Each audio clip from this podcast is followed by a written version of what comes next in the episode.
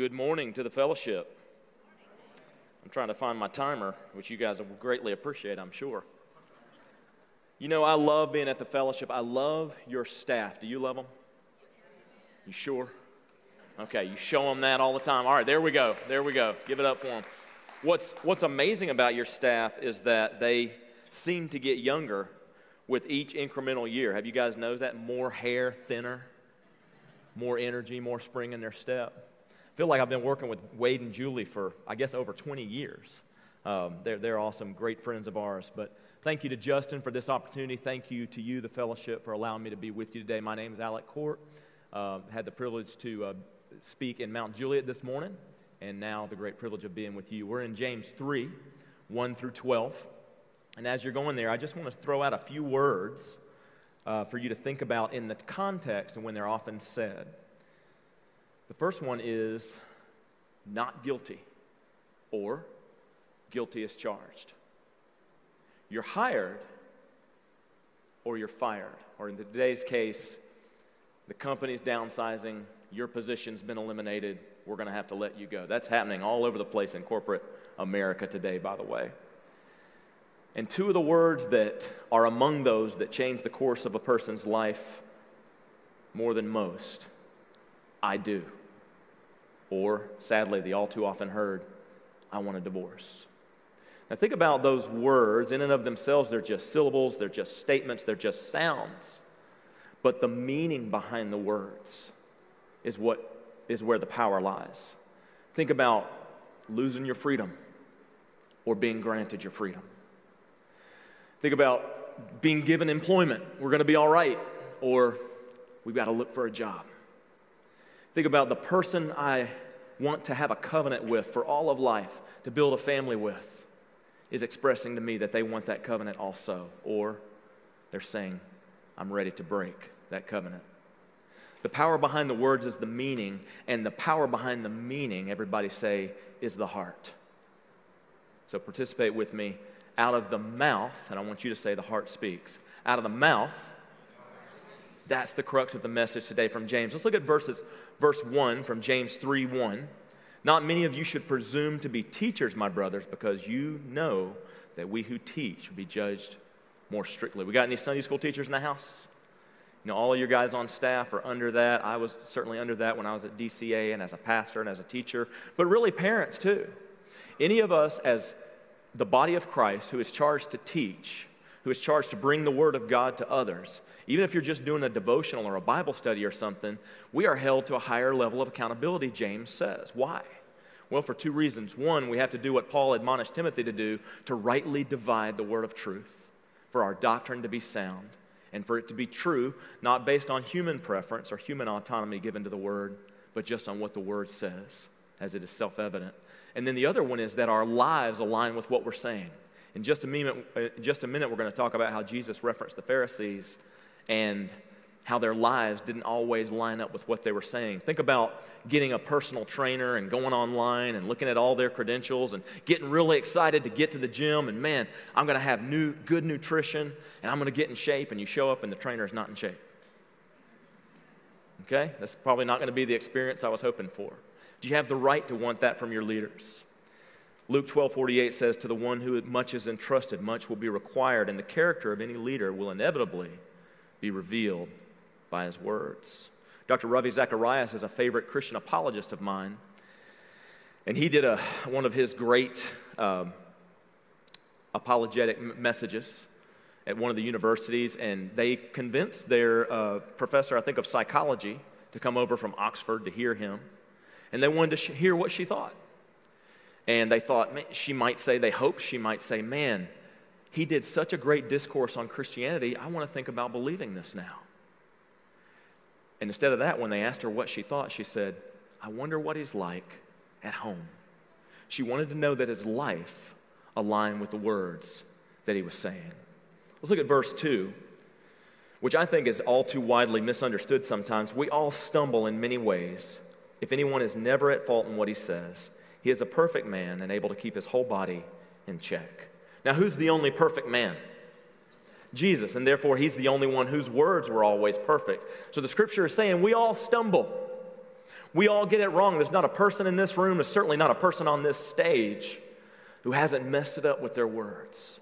And we know that words are powerful because of the condition of the heart. Only Jesus got that right every time. And we are always going to be st- stumble, but there's a temptation here that I think the scripture is warn- subtly warning us of.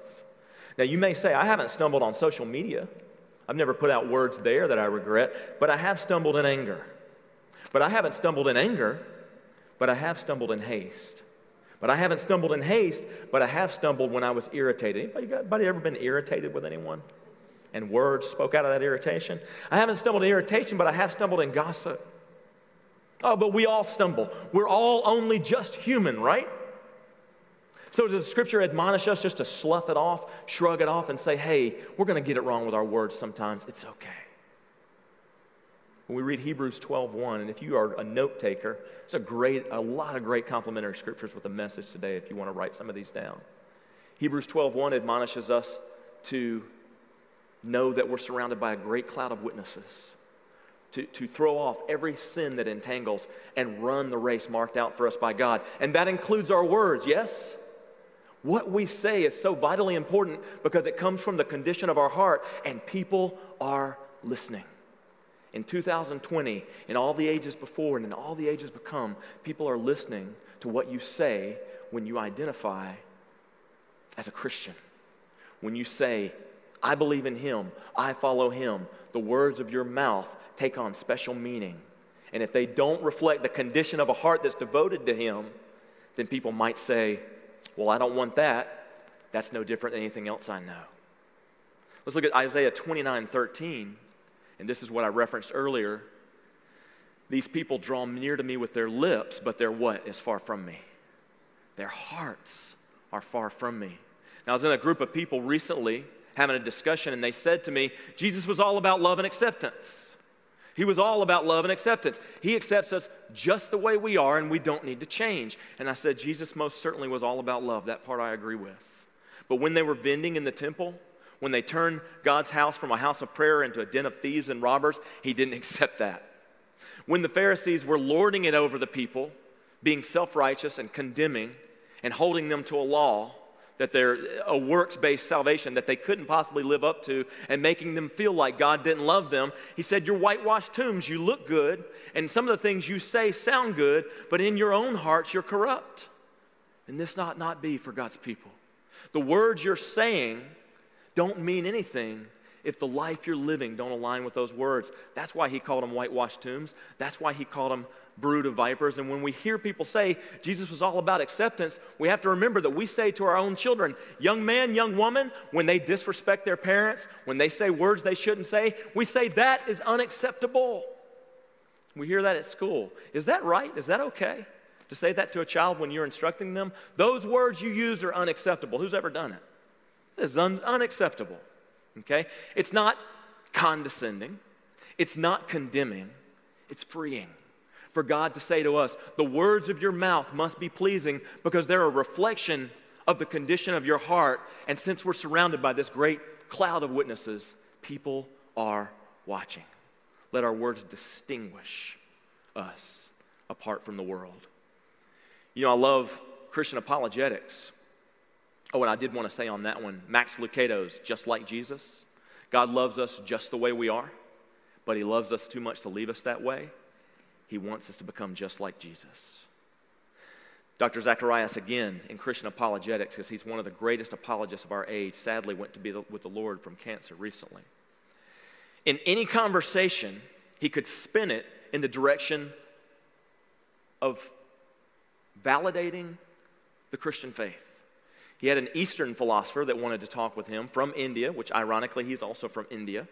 And they went out to lunch one day and they were having a conversation. And the Eastern philosopher was very agitated with the Western way of thinking. The Western way of thinking being it's either or.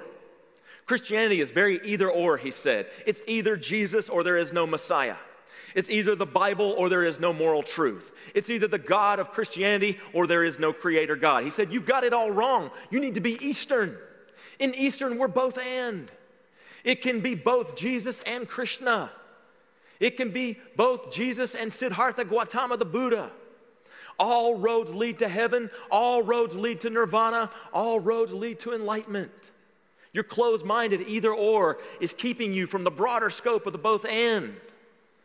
Dr. Zacharias, in a few words, said, Well, I have a question then. He said, Yes. He said, So what you're telling me is that it's either both and or it's wrong. Yeah. Words can change the paradigm. Relativism, naturalism, these are isms that should have been wasms, in my personal opinion, that have led people to believe in today that we are nothing more than the sum of our parts. There's no intrinsic worth. All we are is flesh and bone and an amalgamation of our experiences, and there's no greater meaning to us than that. And it's these same people who believe that that say there is no absolute truth. And in just a few words, you can ask them a really great question Is that absolutely true? You see, so many of these arguments can be deconstructed based on their premise that is nonsensical to begin with. People may say, well, it takes faith to believe in a creator God, but what else do we have? What else do we have besides the God who's nonlinear, outside of space time, who is himself intelligent and moral, who put all things into motion? And that's where everything we understand in reality comes from. That's why we're moral, that's why we're intelligent. That's why we live in an intelligent universe. It stands to reason that that same God sent us a Savior and wrote us a letter. Amen? And that's where our truth come, and that's what informs the truth of our words. Jesus was the best at doing this, changing the paradigm. Remember when they came to him to trap him and they said, Who should we pay taxes to? Should we pay taxes to Caesar? If he says pay taxes to Caesar, he's in trouble with his own people, the Jews. If he doesn't, he's in trouble with the law of Rome. He said, Whose face and whose inscription is on this coin? They said, Caesar's. He said, Then give to Caesar what is Caesar's, and give to God what is God's. Because his heart was right. He was never able to be tricked or backed into a corner about truth. One of the great ones was they had the woman caught in adultery, and the law said she should be stoned to death. And that was the law of the time. And if Jesus had said stone her to death, he would have just been agreeing with the law. But what did he say? He who is without sin, what? Cast the first stone. And that day, if the words come out of our hearts and the condition of our hearts matter, he caused them to look at their own hearts. And it changed the paradigm. And the greatest paradigm shift of words I think he ever brought was when he said, Treat others, you guys know what's coming. Treat others how? The way you want to be treated. Do unto others as you would have them do unto you. And he came into a very opportunistic, warlike, barbaristic world and he changed the paradigm. And I'm quite convinced that even today we're more civilized. We're better to each other. With all the problems we have, we're better to each other today than we would be if Jesus had never spoken those few words. Contrast those with the words of an Adolf Hitler. I want to raise a generation of young people devoid of a conscience who are imperious, relentless, and cruel. And out of the words that came from that heart, one of the greatest tragedies of our history was exacted upon to man. The condition of the heart that informs the words we say is the heart of the matter. When you look at verses 3 and 4, y'all forgive me, I am, did I lose my glasses? Justin, I lost my glasses. Let's see if the old man can pull it off. When we put bits into the mouths of horses and make them obey us, we can turn the whole animal. Or take ships as an example. Although they are so large and are driven by strong winds, they are steered by a very small rudder wherever the pilot wants to go. We went on a Disney cruise. Anybody ever been on one of those? Okay, we went horseback riding, and that horse was very hard to control. His name was Tow Truck, and there was a reason he was named that and he about ran me under a tree and killed me. And I took my students whitewater rafting one town in the New River of Fayetteville, West Virginia, and the, and the water was hard to control with the ship. But what's the alternative? Don't go horseback riding, don't go whitewater rafting because it's hard to control and it's dangerous and it's difficult. And we could take that same perspective with words, couldn't we? Let's don't talk about God. Let's don't talk about Jesus. Let's don't talk about the Bible because it's hard and someone may contradict us or we may upset someone or we may say something someone disagrees with. So let's just love Jesus privately and never say anything about him publicly. That is not an option left to us, is it? Yes, it's good for us to live the example of Christ by what we do. That's in James and that's admonished to us in Scripture. But it is also so very important what we say. How beautiful are the feet, right, that bring the what? that bring the good news. And how will they know unless someone preaches to them? How will they know unless someone tells them? Words are distinctive. Words are also can be destructive. Let's look at verses 5 through 8. Likewise, the tongue is a small part of the body, but it makes great boasts. Consider what a great forest is set on fire by a small spark. The tongue is also a fire, a world of evil among the parts of the body. It corrupts the whole person, sets the whole course of his life on fire, and is itself set on fire by hell. All kinds of animals, birds, reptiles, and creatures of the sea are being tamed and have been tamed by man, but no man can tame the tongue. It is a restless evil, full of deadly poison. You guys remember the Gatlinburg fire of 2016? This fire spread across 500 miles. It destroyed 2,500 homes and businesses, and it claimed 14 lives. Do you remember how it started? A couple of young men with matches, spark, and all that destruction. Have any Wes King fans in the house? Christian artist Wes King sang a stone, uh, song called Sticks and Stones. You guys remember the rhyme Sticks and stones will break my bones, but what? Words will never hurt me. But is that true? How many people's lives have been alterly and drastically changed because of words, for the negative or for the positive? Wes Song says, Sticks and stones and condescending tones, they bruise my spirit and they break my bones. Read these tombstones. Cause of death unknown. Words that kill are, six, sticks and stones. There's a series on Netflix, I think, called 13 Reasons Why and Other Reasons to Believe that words coming from the heart matter to the ear.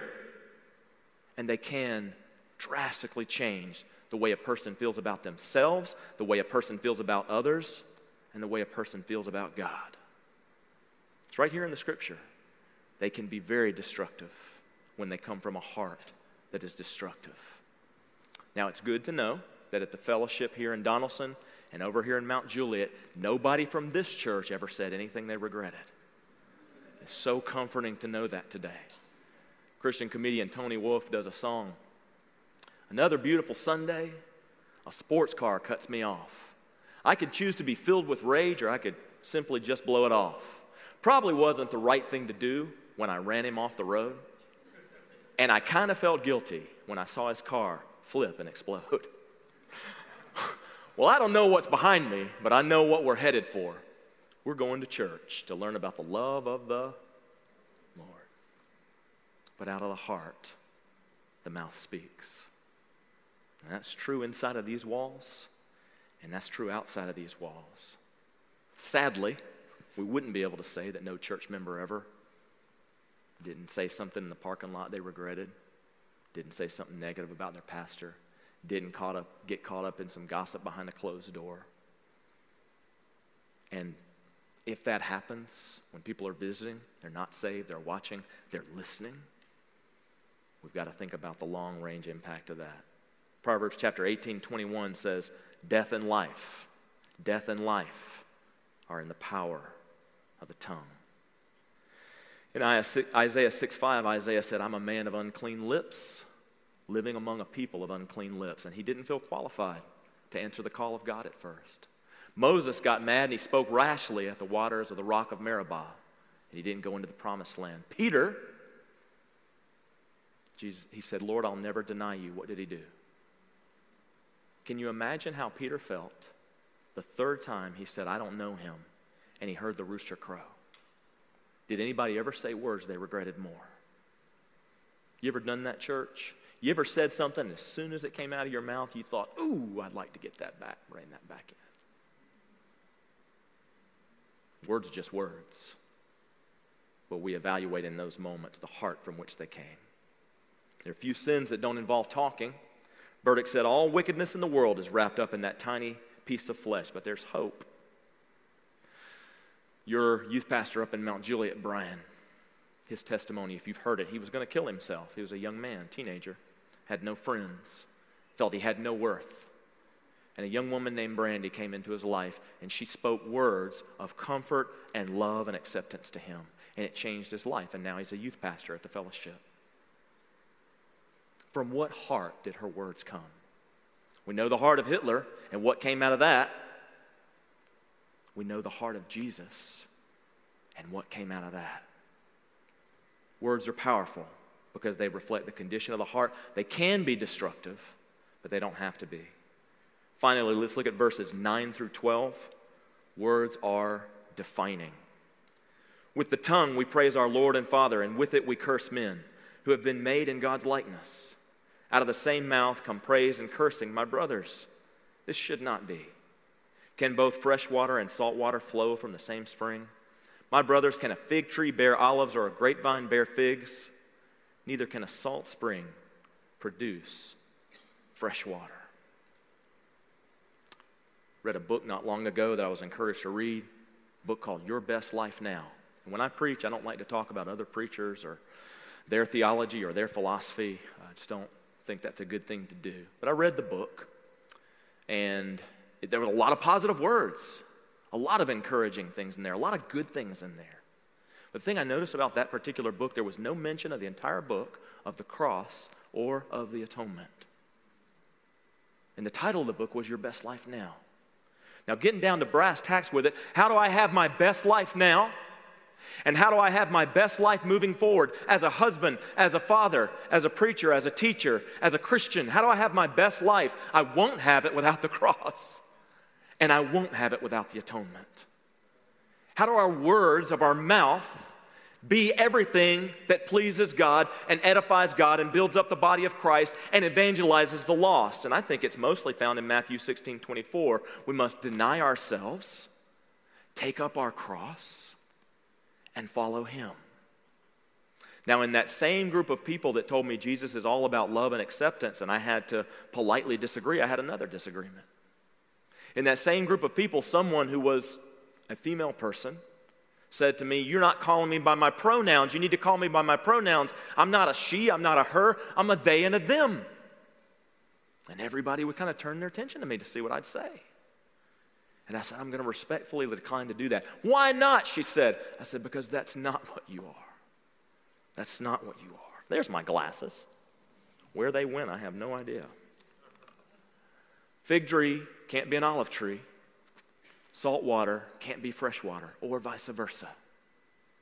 Until I agree with God about who He made me to be and what His purpose and plan is for my life, my words will never be sound.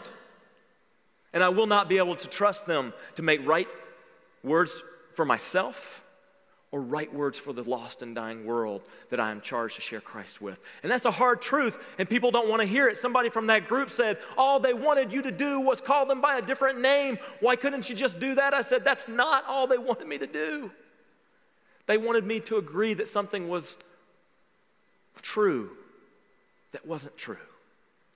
And until I die to myself, and I realize who I am in Christ, and I take up my cross and I follow Him, denying my preferences for His plan, denying my desires for His design, I will never be able to trust the words of my mouth. Can we trust them? When we speak, when we post, when we sin, we hit sin on anything, does it glorify God? And does it reflect His love in our lives? The things we say, are they Philippians 4:8? Are they true, noble, right, pure, lovely, admirable? Are they excellent and worthy of praise? Jesus was preaching and everybody left and by today's standards and not a very successful sermon. But the disciples didn't leave and Jesus said, "Everybody left. Why didn't you guys leave?" And Peter said to Jesus, "Lord, you have the words. You have the words of eternal life, where will we go? Where will we go? Used to tell my students at DCA God sent us a Savior, and He wrote us a letter. Without these things, the condition of our heart and the words of our mouths will never be what our Creator intended them to be. Holy words, long preserved. For our walk in this world, they resound with God's own heart let the ancient words impart. Ancient words, ever true, they change me and they change you. We have come, church, with open hearts. Let the ancient words impart. as we ponder this passage from James 3 1 through 12, as we know that the words of our mouth are a reflection of our heart, and as we know that the condition of our heart will never be right until we deny ourselves and take up our cross and follow Jesus Christ, I would ask you to consider today, if you're a believer, where is your heart with Him today? And if you're not a believer, you can know today that if you repent of your sins and just trust Jesus Christ as your Lord and Savior, the words of your mouth will not only be beneficial to you and yours, but to a whole lost and dying world because you'll be speaking for God. Father, thank you for the opportunity to be with the fellowship again today. God, the, the ability to use words as a gift can be very destructive, but it can also be life giving. Father, help, help us to distinguish ourselves with words that reflect your truth. Father, help us to avoid the destruction that comes from words from a heart that is wayward from you. And Father, help us most of all to define ourselves in you by the condition of our hearts and the words we say. If there's one here today, Father, that needs to trust you as Lord and Savior, maybe for the first time, we ask it in Jesus' name that they would come. Amen. Thank you. It was a privilege to be with you today.